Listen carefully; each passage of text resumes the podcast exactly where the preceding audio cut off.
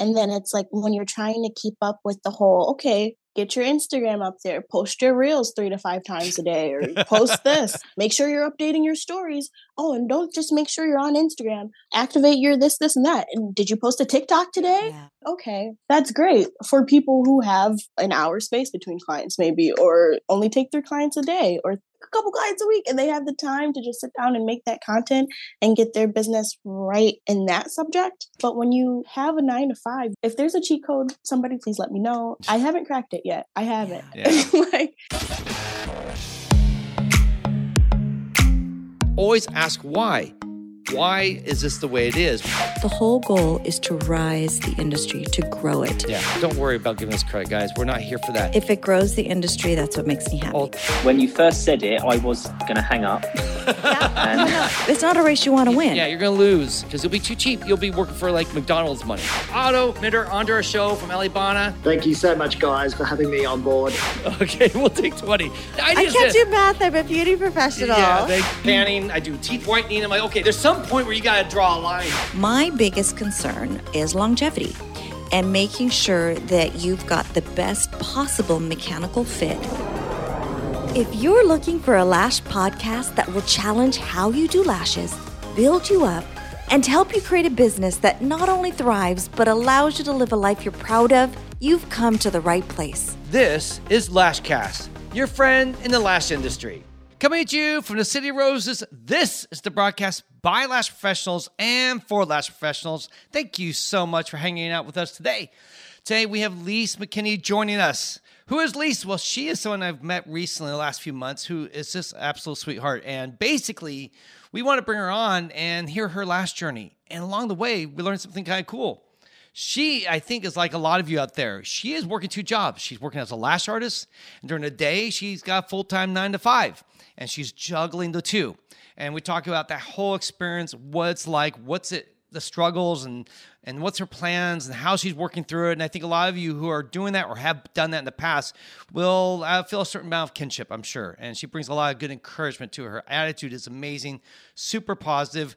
We also talk about how she gets clients and how really posting online really didn't do anything for her until she started doing referrals or asking for referrals, right?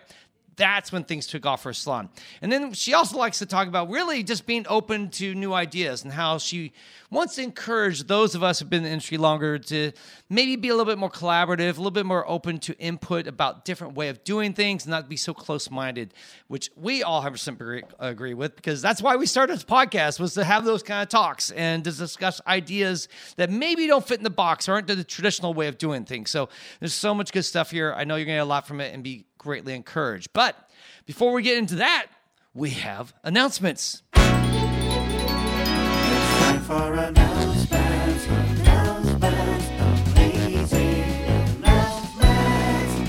All right, what do we got going on? It's all unpacking. We finally have stuff to tell you about. First, LashCon tickets, way we're working on right now. We're hoping for late March.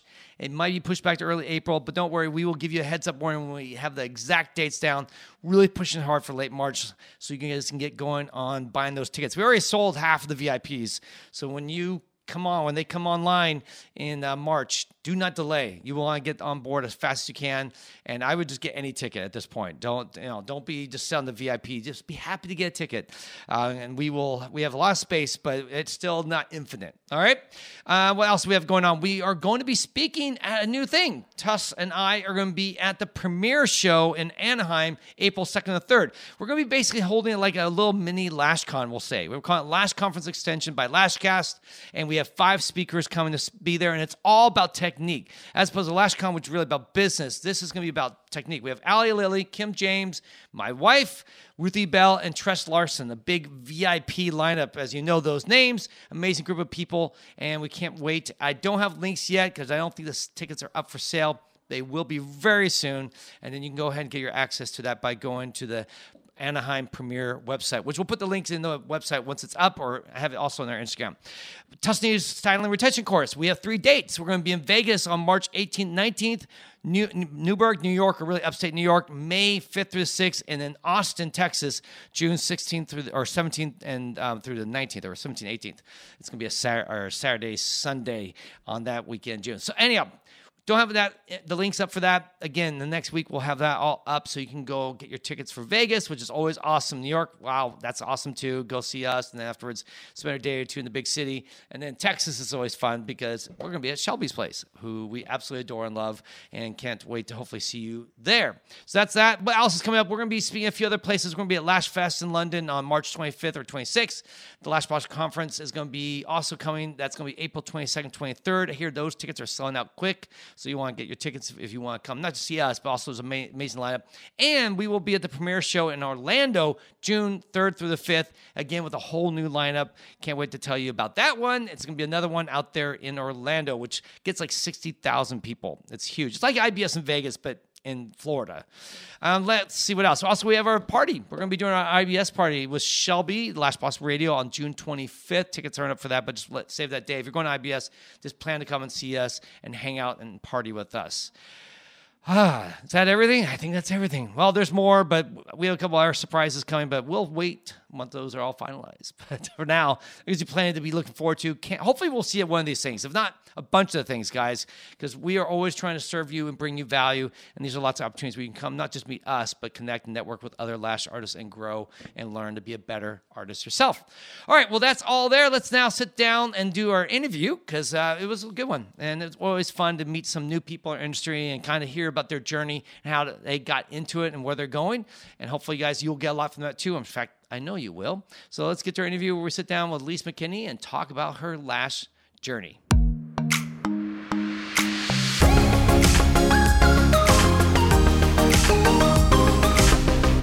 Hey guys, welcome to the podcast. Woohoo! I am super excited. We have a wonderful interview lined up with Elise McKinney of Rochester, New York. Hi, and we're going to have a great conversation together. That's the plan. That's the plan, yes. Hey, Lise, welcome to the show. Thank you guys for having me. Yeah, we're super excited to have you on and join us. And we've just gotten to know you recently. And she actually was supposed to be at LashCon. Sadly, she couldn't make it. But she said she's going to come in 2023. So we'll see her later this year in person. But that said, we met last year.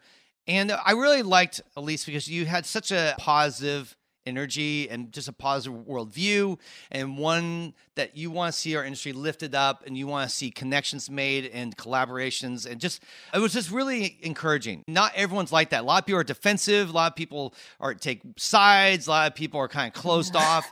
And I just felt like when you and me started talking, it was just like you just opened the door, and it was just really welcoming. And I said, oh my gosh, we gotta get you on our show. Which I loved because like you said, not everybody reacts well to even positivity, as ridiculous as it sounds, but a lot of people can be set in their ways. So when somebody comes with new ideas, it's possible that they might not just go with it. So the fact that you even took it and ran and loved what I was saying, I was just like, well wow. Like yeah. I was shocked myself. Yeah, no, it was really nice. It was very refreshing, and thus you're on their show. So anyhow, Let's get a little bit, so people get some background, because right now they're like, okay, great. So Elise is on the show. Elise McKinney? Paul likes Elise, thinks she's cool, but who is she? Why should we be listening right now? So maybe you can tell us a little bit about your background and how you got into the lash industry. Yeah. So, well, my name is Elise. I go by Elise. It's just, I like it better. But the way I guess I describe myself is still as a baby tech.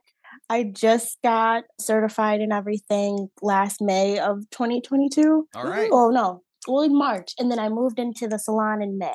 Okay. So I'm fresh to the scene, jumping out the gate. But that's only to lashing. Like, I've been in the beauty scene and community for years. I did cosmetology while I was in high school, and then went from there just working beauty retail and beauty online, everything. So it's just like almost same community, but just a different, more specific niche. Yeah. It is a bigger bubble. Yeah. The greater sister brotherhood of beauty. And then there's the subcategories and all that. So yes, that's the best way to put it. Cool. So you actually in high school, is that when you got your cosmetology? I know there's school programs where you can get that while in school, right? Yeah. I was lucky enough to go to a high school that had that dual enrollment. You can choose in your sophomore year if you wanted to enroll in a trade for your junior and senior year. And I was originally going to do culinary because I thought I was going to be a pastry chef. Uh-huh. That's Tessa's passion when she was young, too. She loved it. Really? Oh, yeah. Not pastry, but just food. Food. She wanted to be a chef. I loved it. And then I didn't like how it looked. But I loved the cosmetology room. So that's why I went that way. And when you graduated, you had a cosmetology degree. And then did you go cut hair right away? Or did you say you went to other parts of beauty, I guess? Yeah. I went to college and started working because I honestly hate hair.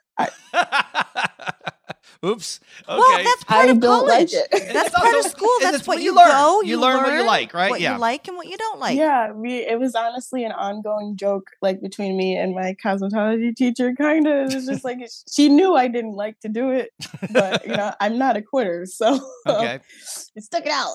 Yeah. So you graduate, get down with school, and you have a degree that you don't plan to use now because you don't like hair, but you go to college. So what did you do in college then? Business. All right. And that was boring, so I stopped that too. Oh, really? So, by the way, I want to say something that's really cool because I think a lot of people don't realize this, and this is part of learning and growing as a person. You try things so you find out what you don't like, not just what you do like, but you also find what you don't like. Like when I remember when I was working on film projects and we were making some of these short films, we would joke that not only am I learning about the people I love working with, I'm also learning about the people I never want to work with again, because it's like, oh my gosh, they were horrible. And it's the same thing in life. And you don't know that until you try it. And I think a lot of people like the wait. You won't know until you're in the field. Yeah. And a lot of people just sit on the sidelines and go, oh, I want to be a hairstylist. Well, then go try it, right? Just do it. You'll find if you like it or not. Or a lot of times people think that it's somewhat of a failure or a mark that they've tried so many different things and it took them so long and that they have to portray to people. Well, you have to leave that other journey part out and you have to say, well, I just woke up one day, hatched out of the shell and knew that I was going to be a beauty professional. Yeah. No, it's like this journey for most of us and that's normal. Yeah, it's something that I bounced around so many because I know I liked beauty, but I just couldn't figure out where I fit. I was like, okay, hair, gross. Like, that's just gross. I think so too, by the way. No, he gags with stuff like, can you look at this spot on my head? Or can you paint my toenails? No. Yeah, I think I've told this story before. Most sexy thing I ever did was forgive me if I've told this story before, but when we first got married, I thought it would be so romantic if you did my toenails, if you painted them, right? And so I got the stuff out and I sit down and I look at him and he's gagging. And I'm like, it's not like I have yellow bunions and thick calluses or anything. No, he's gagging. And I'm like, what is wrong with you? He's like, oh, I love you, but this is so gross. I don't That's like I don't. Yeah. So anyway, I realized that I'm not meant for beauty. And here I am in the industry.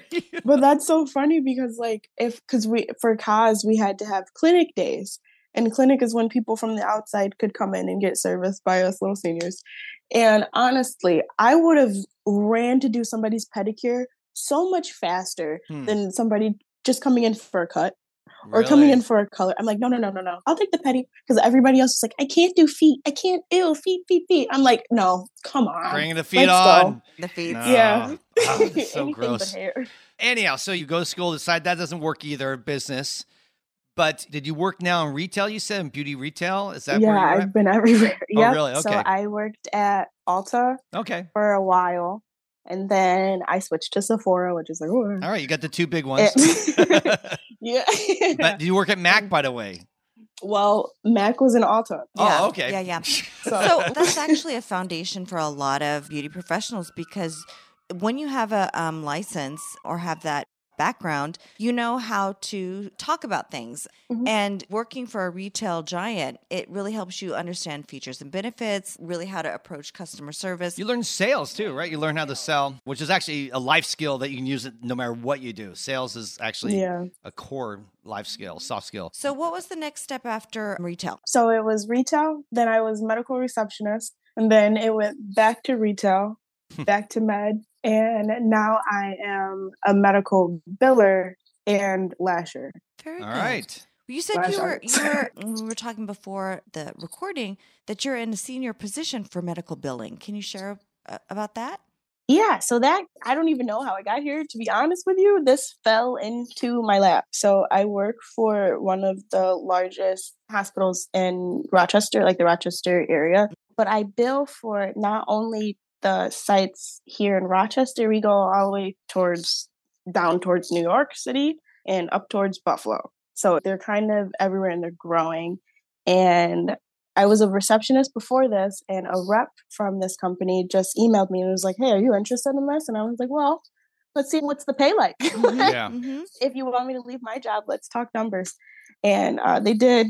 And they said a good number. And I was like, well, let's go for it. And they didn't even have me apply. I literally interviewed for it on my lunch break at my other job and got the job as I was driving back from the interview. Oh, wow. And now I'm here. Quick. That's great. It was super fast. So this is your 9 to 5. This is the bread and butter. And I think this is what makes mm-hmm. your situation actually...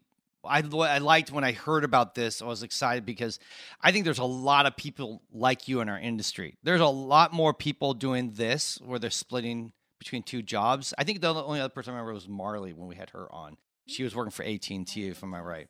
And so I remember we haven't had a lot of people like this. And I don't know if people realize that this is actually a lot more the norm in our industry than not.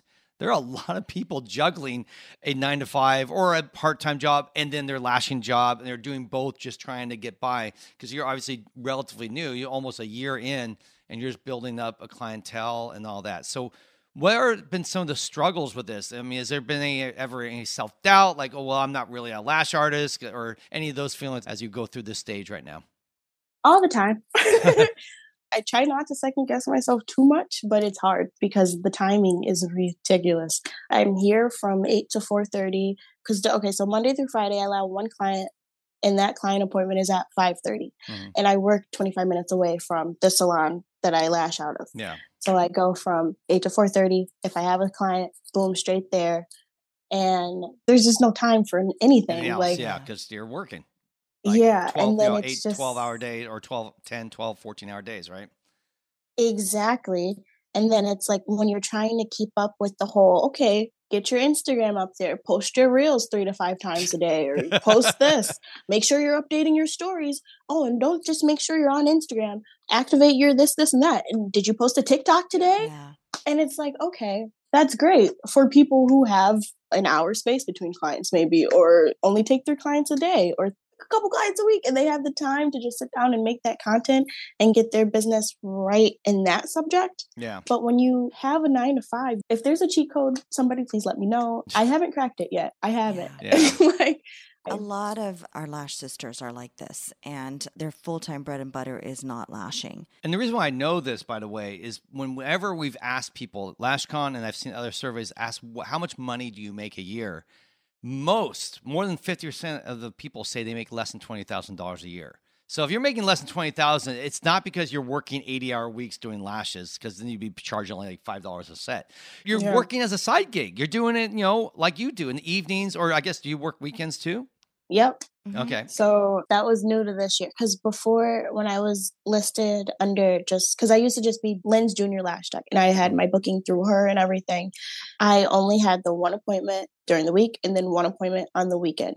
Now that I'm like branched off a little bit, I'm still under her, but not a junior so much anymore, I guess. Mm-hmm. I've opened up my Saturday availability. I'm considering opening up Sunday as well, because I just to allow more people to be able to book now that it's kind of, okay, so my name is out there a little bit. Good for trying you. And I'm trying to be more accommodating to people because it's hard. It's like people, a lot of people are nurses here. They don't have that evening availability to come lay down on the table. Exactly. They're looking for early. I'm like, okay, well, what day can I do early? Sunday. Great. Let's do it.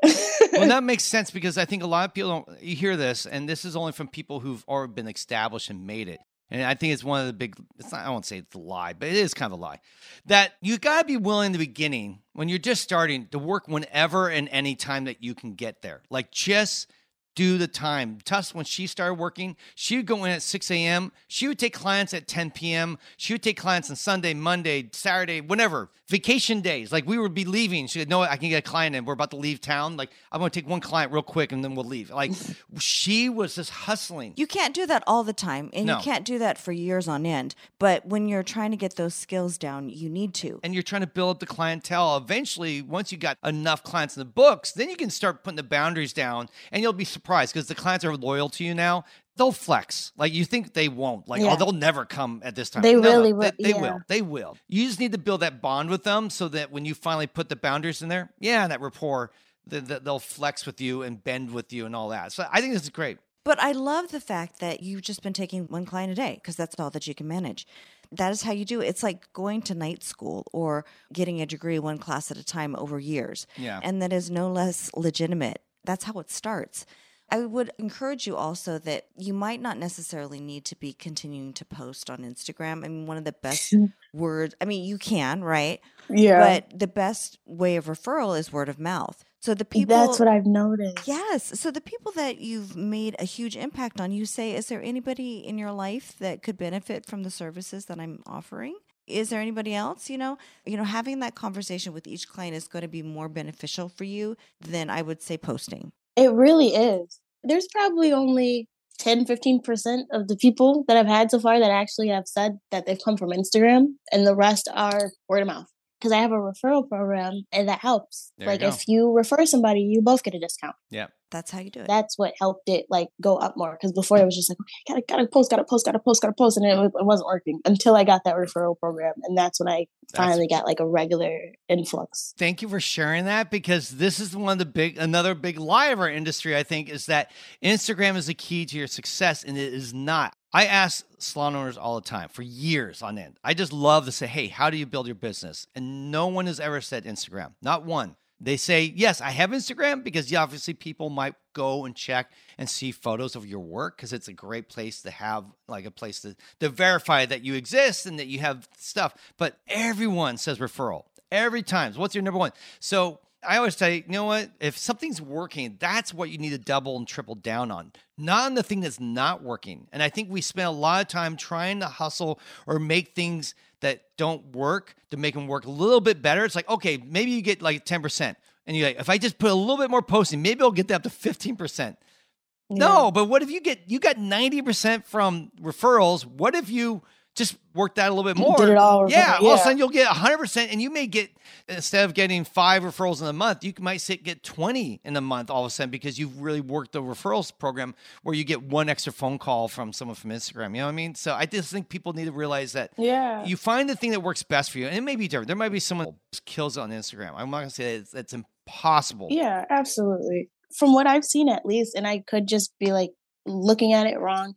It depends on what you want to get out of it. Yeah. It really depends, because I've noticed that some people, they use their pages they have the numbers and they get the PR and they share the PR, and that's all they want. I've seen one person, they don't even lash anymore. They just advertise. Yeah. And if that's what your goal is, then by all means, of course, crank those numbers out, get those reels out there. But if you want to service people, you got to talk to people. Yeah. You got to start where you're at. Relationships. Your business cards under people's windshield wipers, at least something. Anything. If you want real people, you got to see them. Yeah. I always tell people, and this is old school, but I'm glad you brought it up. Business cards are still extremely valuable when it comes to building your business. And when you're walking around, have a card, have an offer on your card, right? Don't just have a business card that says your name, but on the backside say, hey, come in and get a free fill with a new set of lashes, or come in and get a brow wax or whatever with a new set of lashes. Have an offer so they can call you. And like you said, walk around. So next time someone says, what do you do for a living? You go, here's what I do. And you hand them a card and you never know. You just never know where that information is going to go. I'll drop a gem. Well, I think it's a gem. I don't know. It's a gem. Share it. But I made my business cards on Canva. So that's the easiest way. Boom, print it out. It was affordable. But you also have that image there. It's right there. A lot of people have iPhones. You go to the movies, airdrop that card. I do it with no shame. That's awesome. If I'm at a party, because I go to, my friend I have a good friend that he hosts events. Yeah. And a lot of his events, they attract a lot of women. Yeah. And these are women who love going out. They love looking nice. As soon as that thing gets packed, boop, boop, boop. I'm airdropping. I have never heard that. I love it. That's guerrilla marketing. That's just finding a way to get in there and just find a way to get in people's mailboxes. And it's a little different than the email or text. It's literally just like, oh, a business card. It pops it up and it stops what they're doing on their phone. Like they have to see it. They have to see an image. And it's right there. That's really cool. I love that. That's really unique. Thank you. I'm going to keep that one. That's and you know what? I just think it's fun. Of course, some people are like, I don't care, but you never know. Yeah, it's like, why are you working when you're out? Oh, it's okay. Yeah, I can do this with one hand, and it takes no time, and it doesn't cost you a thing. I mean, at all. No, it's free compared to printing them out. Yeah, yeah. Totally true. That's really cool. We'll love it. You know, we were just kind of talking about Instagram, and while we're on the pathway of bagging on Instagram, one of the things that I don't like, and we talked about this earlier, so I know you don't like it either, is that people who like are in your situation that are maybe doing lashes part-time, trying to get up there because they've got another full-time job, or maybe not a job, but they're taking care of little ones. And then you go on Instagram and you see all these lash artists and they have all these aspirational lives. They're like going to all these amazing places. They like the tightest bodies ever. Celebrities doing the Pilates, the plane ride in Tulum. And then you look at your life and you're schlepping around with kids and you're like, eating chicken nuggets off their plate because your hair is in a bun. And you're like, struggling. I'm driving my 2003 car. There you go. Yeah. There's like McDonald's wrappers in the car. And you're like, look at my life. Am I a real lash artist? Yes, you are. Because all that other stuff I want to say is not real. Yeah, maybe they have those moments, but that's not the day-to-day. And that's not the day-to-day of most lash artists. Yeah. It's just a image of what you want people to think that your life is. Yeah. You know, while we're talking, I'm going to do an Instagram. You hit it right on the nail. And this is something I would go to Lynn to all the time. And like, Lynn, like this girl said she just did that full set in 45 minutes. And now she's going on vacation. And she just, it was just the comparison. Yeah. The best thing I could say is you don't compete. You cannot compete where you don't compare. Honestly, you just don't. And when you're seeing like, the girls with the private jets or not even, I haven't seen a lash artist do private yet, but phone, like the first class flights, everything, it's not real. It's not real. And I had to learn that in the most regular way possible by just going through the motions and doing the math and making it realistic. It's like, okay, it's not adding. The math is not math. And then once people realize that, that's it. It's just like, you cannot just see her doing that and think that you're doing something wrong when you're doing it right. If you are doing lashes, you're a lash artist. Yeah. You got the knowledge, you learned how to do it, you took the time, you saved up and you paid for your course and your certification and blah, blah, blah. Now you're taking your clients, you're a lash artist, babe. Yeah. You said something very key. It's like you're a lash artist. If you're posting like the food that you're eating and all this stuff, I mean, that's not doing lashes, right? Yeah. You're an influencer. That's or wannabe influencer. A feeling or wanting other people to aspire to what you're doing, which is not necessarily lashing. They're wanting people to admire them for the wealth that they have, the leisure that they have in order to do and partake in these wealthy things. But it's the lashing that makes you a lash artist. Yeah, and I think one of the things that drives us nuts on Instagram is the flaunting of these things. And like you said, it doesn't add up. Like, wait a minute, you're a lash artist, and they're showing some money, like they got some $100 bills. Like, look at me, I'm so rich. The classic little band. And or they got they see them hopping in a really hot car that costs like $200,000. I'm like, the Turo window. I mean, it'd be...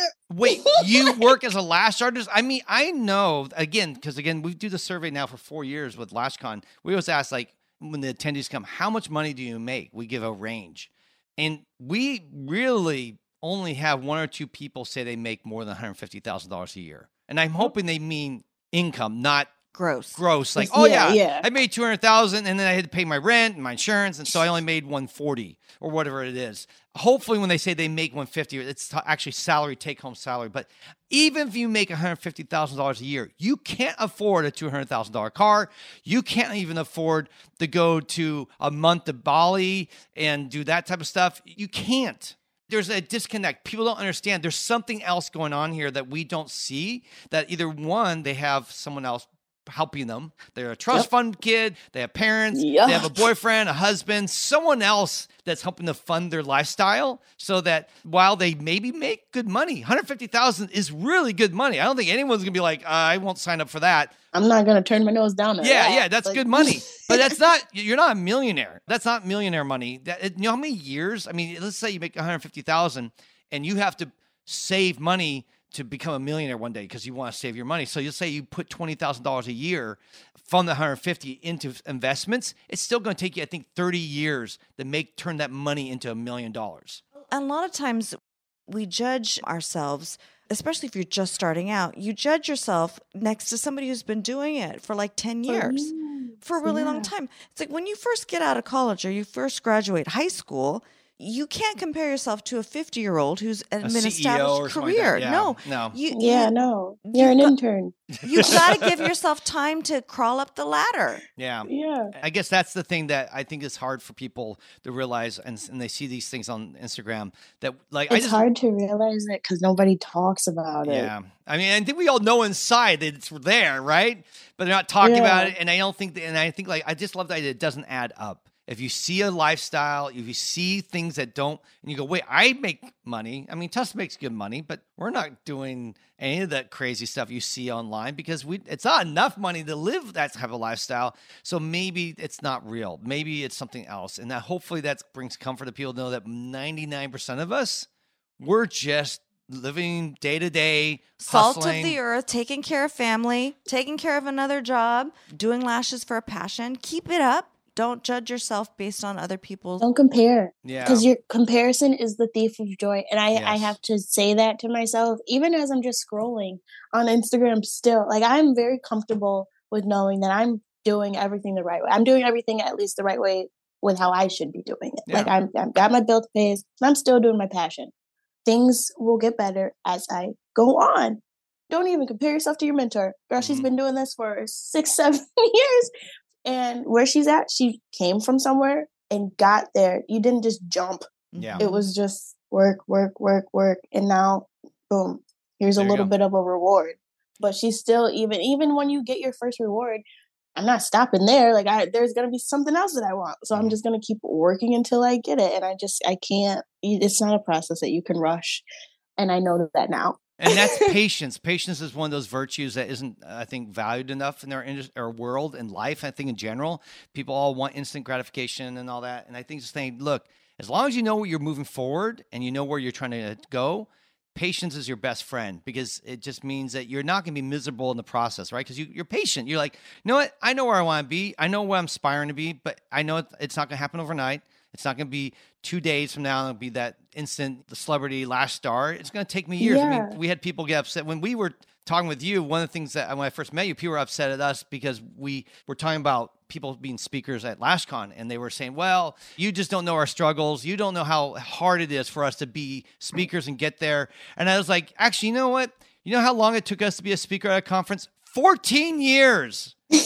14 years before we got asked to be a speaker at a conference, and or 13 or 14 years. And I'm like, have you waited 13 years to be a speaker? And the person's like, no, I've just been doing lashes for a year. And I'm like, then why are you mad? I mean, no offense. Yeah. I understand the pain, right? You want things to happen quickly, but you have to be in it for the long haul. You got to realize it's going to take time and hard work and just hustle before you eventually get recognized and that maybe that opportunity will arise. But I think it's one of those crazy things that happens that I don't think people understand. And I can see your heart is in the right place. Blame social media. That's it. Because I mean, you go on TikTok and it's like, yeah, I quit my 9-to-5 and I started to be a lash tech. And now I make 6-7 figures and I lash Tiana Taylor.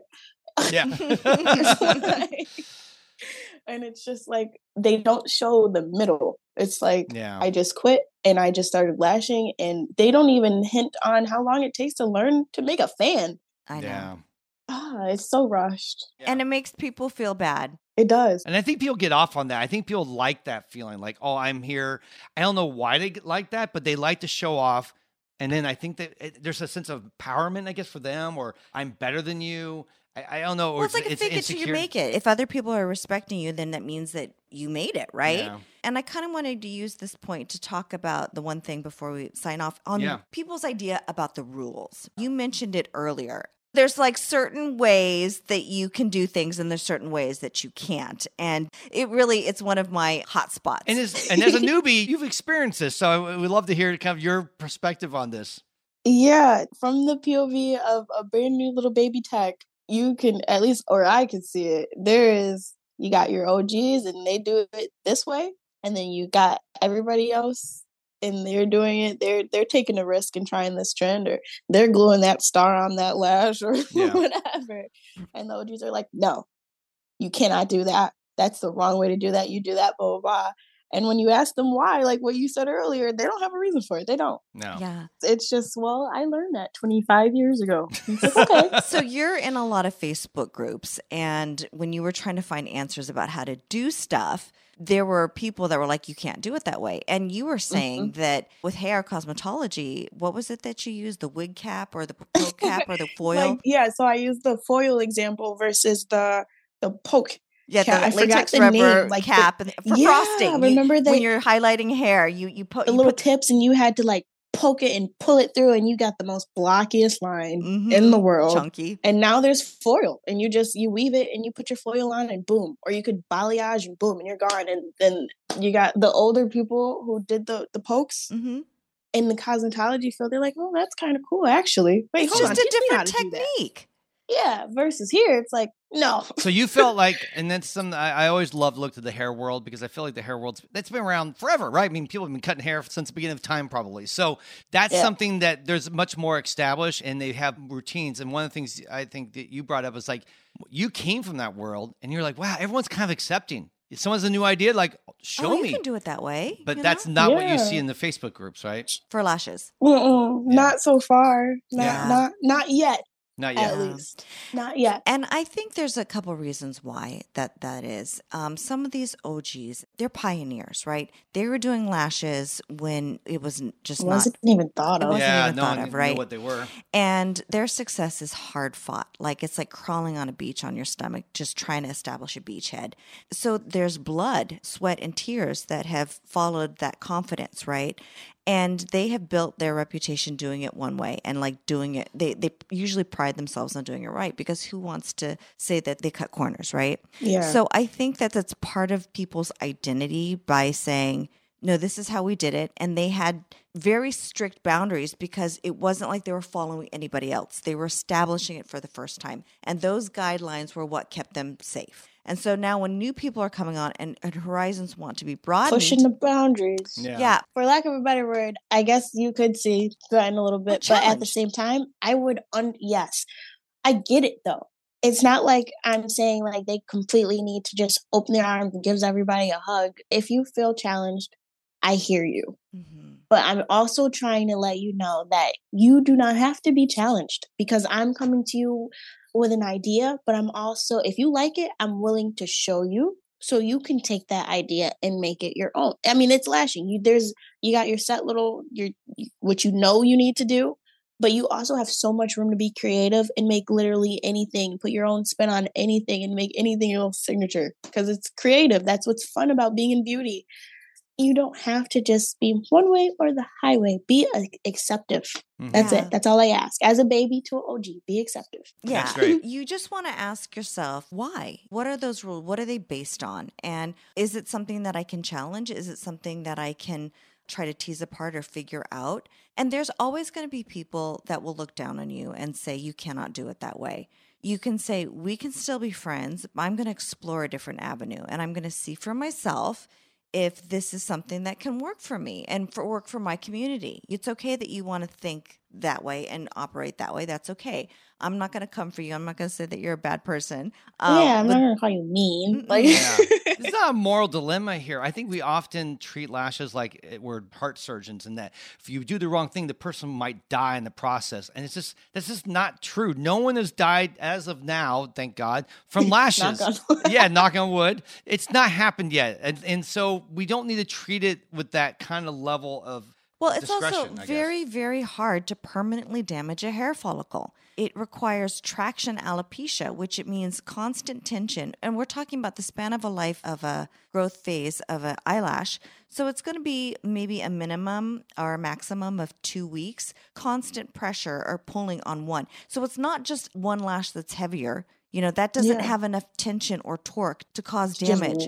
Right? Our lashes are designed to be a certain length and then fall out. That's why we never have to cut them. So it's very difficult to permanently damage a hair follicle. And I think that's what everyone's always afraid of is on damage. The eyelashes, but not necessarily on the head. Sorry. And that's, and then, and I think it's an overstated fear. I just think it's one of those things like we're always saying, you know, we got to calm down with the fear mongering and learn, let people explore options. I don't feel like in the hair world, there is any of that going on. People show up and want, like we show a guy cutting hair with fire or another guy cutting with machetes.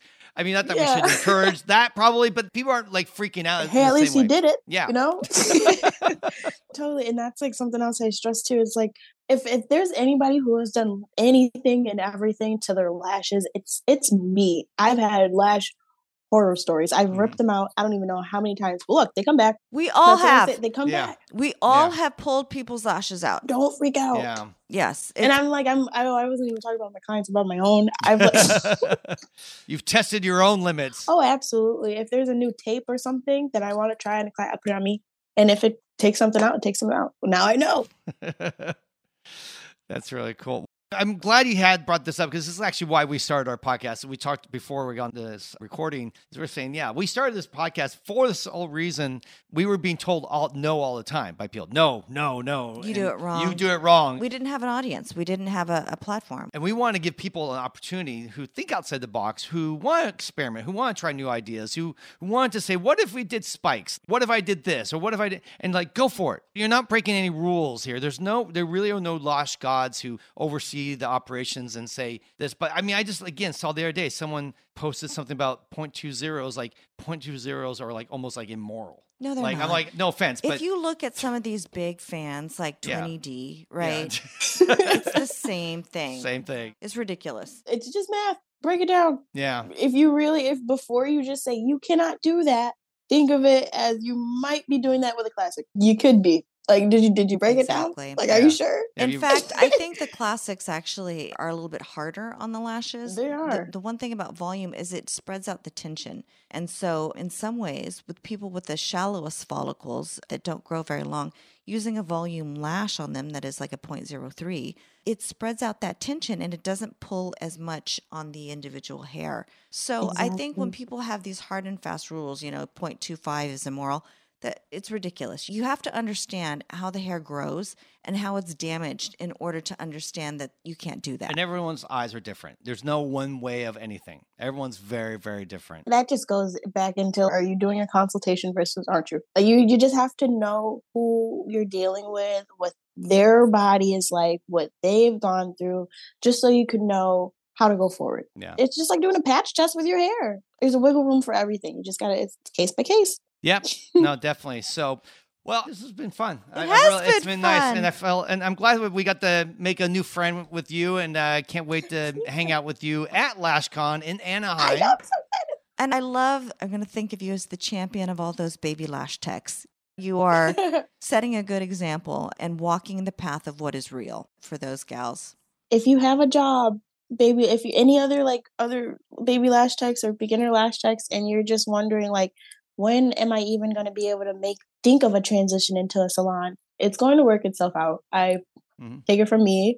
And if you need a realistic Instagram account, I'm posting on my story all the time how sometimes I just don't want to. Mm-hmm. I started doing that more regularly because it's like, I don't see that. I don't see that, I'm going to do it. And I don't care if somebody doesn't like it, but I just did it the other day. I'm like, I'm sorry, I have a client tonight and I'm setting up the towel right now, guys. And I'm here, but I don't want to be here. I'm tired. I just got off of work. Yeah. But I feel like it's refreshing for people to see. Yes. Sure. And let's say somebody wants to find that and get some of that wonderful refreshment. Yeah, where can they find you? You can find me at lashed_by_Lise, and Lise is spelled Lise. Awesome. Well, Lise, it's been a blessing to hang out with you, and hopefully to everyone listening, especially, I know a lot of people in our audience are just like you. They're just beginners, just starting out, getting their feet wet, and they just, you know, it's okay to work two jobs. Don't feel bad. You're not a bad person. You're not like somehow you're a fake you're a lash real artist. Lash artist. No, you're a lash artist. You're even realer. Yeah. Mm-hmm. You're just hustling. You're paying the bills. You're taking care of your family. You're taking care of yourself. Of the kids. Whatever it is you got to do to get there. And there's no one way. Really, I wouldn't say there's really a right way. There's your way. As long as you get there. Yeah, exactly. We're all going to the same place. Yep, exactly. So, Lise, thank you so much. And let's definitely hang out at LashCon. Otherwise. Yes, I'm so excited to meet you guys in person. Yes. And otherwise. It's been a blessing. Thank you so much. Thank you so much for having me, you guys.